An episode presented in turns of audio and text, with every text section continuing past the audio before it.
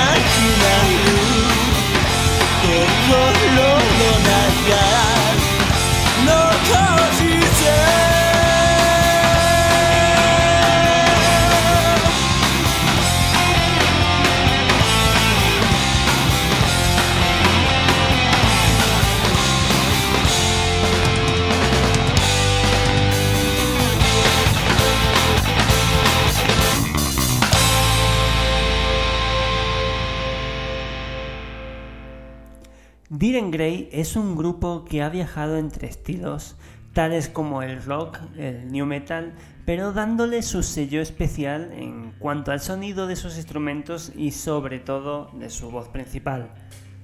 La banda está formada por Kyo a la voz, Toshiya al bajo, Shinja a la batería, Kaoru a la guitarra y Die a la otra guitarra. A Shinja seguramente lo hayamos escuchado en otros capítulos de Podgaku, ya que es un instrumentista de soporte muy usado en las giras de, por ejemplo, Malice Miser. La producción de este grupo no es muy abundante, pero es suficientemente contundente para llegar a tener fans a lo largo del mundo. Eh, podemos resumir su discografía en tres extended plays, 9 álbumes, 30 singles y 7 recopilatorios. La historia de Diren Grey comienza en 1995, año en el que Kyo a las voces, Shinja a la batería, John a la guitarra, pero John eh, está escrito 4, porque es como se pronuncia el número 4 en japonés. Como dije, a la guitarra, Seine a la guitarra y Kisaki al bajo y siendo el líder del grupo. ¿De qué grupo? Preguntaréis. Pues el nombre que eligieron fue, y a ver si puedo pronunciarlo correctamente, es Haijin Kurobaratsuku. Un grupo que hace versiones de otros grupos ya conocidos como Derlanger, Lunacy y Kuroyume. Este grupo, bueno, esta formación más bien, eh, apenas dura un año y a finales de, 1995 prescinden de John y de Seine para formar la Sadis, junto a Shio y Die a las guitarras. Durante dos años, es decir, en el final del 95, todo 96 y finales del 97, lanzan dos singles, nueve demos y participan en un omnibus, que ya hemos escuchado también esta palabra en otros capítulos de Polgaku es un disco eh, donde una discográfica se encarga de recopilar eh, canciones de grupos indies o grupos muy parecidos entre ellos y los sacan a la venta, obviamente.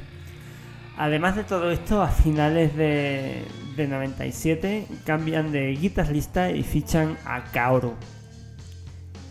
Eh, durante 1997 planean el debut de Lazaries con un álbum, decisión que a Kisaki le parece demasiado precipitada para la poca experiencia que tiene el grupo y lo abandona, literalmente.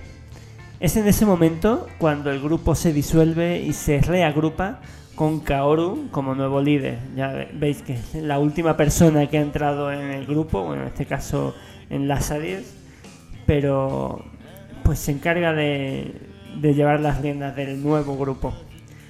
Tosilla en este caso va a ser el nuevo bajista y cambian el nombre, por supuesto, a Death Mask, que en un par de semanas eh, cambian a Dear en Grey, un nombre que según la fuente consultada lo eligieron porque tiene palabras en tres idiomas distintos, en alemán, en francés y en inglés. Ya sabemos la fijación de los artistas Visual Kei de los 90 por Europa, los idiomas, etc.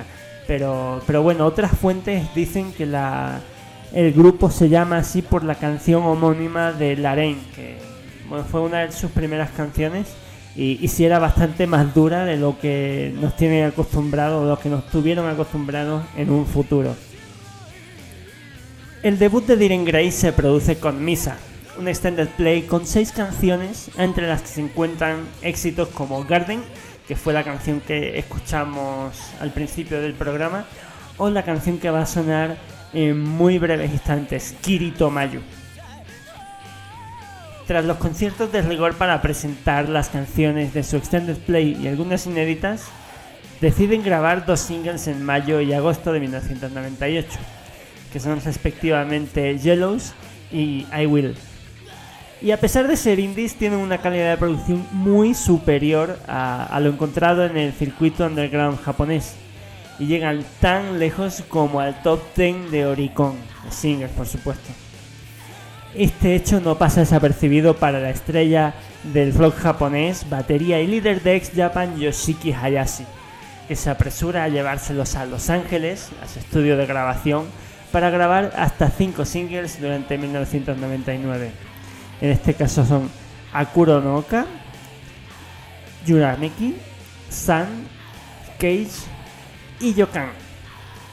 Creo que vamos a, de- a detenernos en este momento y ir un poquito atrás para escuchar uno de los temas que formaban parte del extended play con el que debutaron Diren Gray en música de estudio. En este caso estamos hablando de la canción Kirito Mayu y, y bueno pues eh, ya va forjando el estilo del grupo. Espero que os guste mucho. Aquí está Kirito Mayu.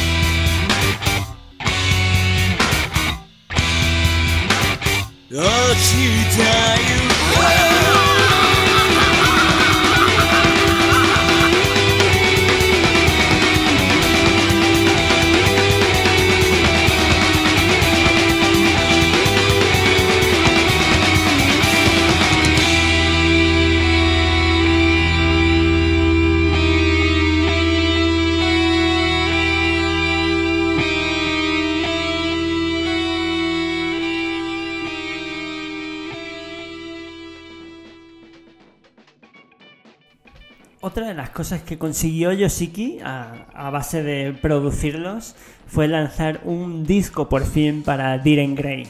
En este caso lanzan Gause, un disco coproducido por Yoshiki, como os digo, y por los propios Diren Grey, que agrupa los singles que ya mencioné anteriormente: Akuro no Oka, Yurameki, San, Cage y Yokan.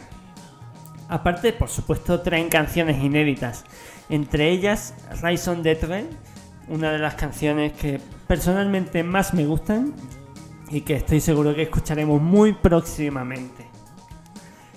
Este disco alcanza la posición número 5 de Oricon. Y es que el nombre de Yoshiki Hayashi da mucho que hablar, sin por supuesto desmerecer la calidad de las canciones de Diren Grey. Pero el hecho de que esté Yoshiki Hayashi detrás de la producción de este grupo eh, casi casi hace que venda todos los discos del mundo. El año 2000 para Diren Grey entra con la grabación de tres singles dentro del sello Free Will, una rama de la discográfica Ecstasy Records que se propone darle fama al Visual Kei a nivel mundial. Ya conocéis de sobra a Ecstasy Records, es la discográfica que fundó Yoshiki para tener eh, bajo su amparo a grupos como por supuesto Japan, Luna Sea y bueno, muchísimos otros que, que ya sabéis que hasta hacían una, un concierto al final de, de, cada año con todos los grupos de la discográfica y, bueno, pues solían ser unos espectáculos increíbles. Aunque ya por supuesto en el año 2000 pues no estaban tan activos como, como podían estar en su momento. Bueno, que me voy por las ramas. Estos singles que, grabó Free Will son Miyaku, KR Cube y Taiyo no Ao, que si bien no tienen una calidad y un reconocimiento tan alto, les sirven como carta de presentación para un contrato discográfico nada más y nada menos que con la rama musical de Warner, que se va a encargar de distribuir sus discos, mientras Free Will y Sony les proporciona la infraestructura de grabación necesaria. Con este combo de discográficas graban su segundo long play, que llaman Macabre. Este disco los catapulta a una nada desdeñable cuarta posición de Oricon gracias a las canciones de sus singles y otras nuevas, inéditas, como ya nos tienen acostumbrados, como por ejemplo Audrey, que es una canción increíble. A pesar de que son mayores, y que bueno, pues obviamente se hacen los discos de otra forma o no tienen tanta libertad creativa, sí le dedican mucho interés y mucho cariño a la producción de sus álbumes, incluyendo libretos extras con fotografías y poemas que el propio Kyo eh, se dedica a, crear. Kyo precisamente termina el año 2000 hospitalizado con problemas de audición que le provocan una leve sordera y que obligarán a posponer los conciertos del Tour Macabre hasta mediados de 2001. La segunda mitad del año la pasan grabando en el que sería su tercer álbum de estudio, Kisou. Y precisamente tras el lanzamiento de Kisou, empiezan a salir a los países más cercanos, como China, Corea o Taiwán. Y terminando la gira, lanzan un nuevo extended play, Six Ugly, que promocionan mientras graban otro álbum más. En este caso, pues sí se vuelcan un poco en la producción de estudio y dejan apartado eh, el tema de los conciertos, ya que Kyo pues no puede forzarse tanto como, como acostumbraba. Pero esto ya veremos que cambiará muy pronto. Y precisamente durante el verano de 2003 hacen una mini gira de 5 conciertos en el mismo lugar y en días consecutivos, desde el 1 de junio hasta el 5, siendo el primer día dedicado a singles, el segundo dedicado a Gauze, el tercero dedicado a Macabre, el cuarto dedicado a Kiso y el quinto día dedicado al por entonces inédito Vulgar, por lo que se pudo disfrutar de prácticamente toda la obra grabada hasta el momento por Diren Gray en cinco noches en directo. Posteriormente, esta serie de conciertos se grabarían en un set de DVDs exclusivos para el club de fans. Bueno, vamos a escuchar antes de continuar un poco una de las canciones que habíamos comentado hace unos instantes que estaba en que es una de mis canciones favoritas, como ya comenté, que está en el disco Gauze. Estamos hablando en este caso de Raison d'être.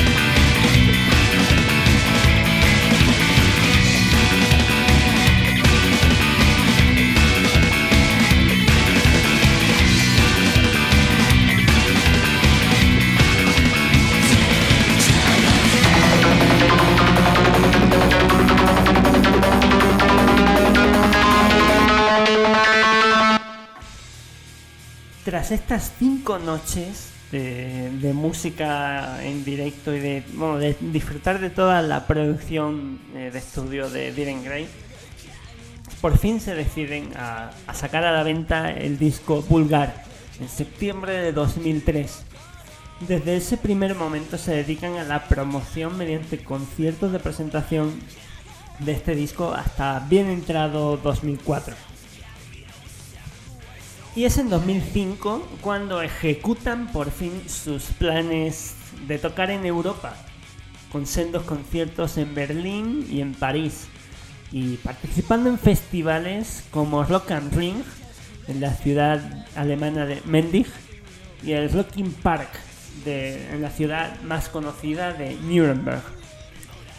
Como consecuencia de estos nuevos contactos internacionales, participan en las ediciones japonesas del festival Taste of Chaos 2005, junto con artistas de la talla de My Chemical Romance, Atreyu, Rise Against o Funeral for a Friend. No se sabe muy bien si como causa o como efecto, pero comenzando por el disco que sacaron este año, Withering to Death, los discos de Diren Grey comienzan a venderse en Europa mediante la discográfica alemana Ganshin. El álbum alcanza una posición mediana en las listas de éxitos europeas, pero siendo el primer disco de rock japonés que se distribuye de forma convencional, es decir, en tienda de discos en Europa, la discográfica decide reeditar todo el material que puede y continúa con los lanzamientos de otros grupos que ellos creen que pueden encajar en los gustos refinados de los fans europeos. Que hasta ahora, como ya sabéis y como seguramente estáis en, en la situación, solo han podido hacerse con los discos importando y gastando un buen dineral o pirateando. O sea que está muy mal hecha, ya sabéis. La fiebre internacional por Diren Grey se expande en 2006 a los Estados Unidos de América, en forma de gira por tres ciudades. En este caso llegan a Austin, Texas, a New York y a Los Ángeles. Y aprovechando esta coyuntura, lanzan de, eh, forma convencional también en tiendas su último disco, Within It to Death. Estos conciertos internacionales, solapados con los japoneses, pasan de nuevo factura a Kyo, que debe ser hospitalizado por inflamación de cuerdas vocales, afección de la cual se cura con tiempo suficiente para participar en la gira de Korn, como por supuesto como colaboración especial, y en el festival japonés Loud Park, acompañando a otros grupos de alto calibre como Children of Bodom, Slayer y Megadeth. En paralelo a sus conciertos, van lanzando singles al estilo discográfico japonés que ya conocéis, que obtienen muy buenas posiciones en Oricon y que hasta la MTV otorga galardones. Vamos a escuchar otra canción antigüita de las que más me gustan también, se llama Cage.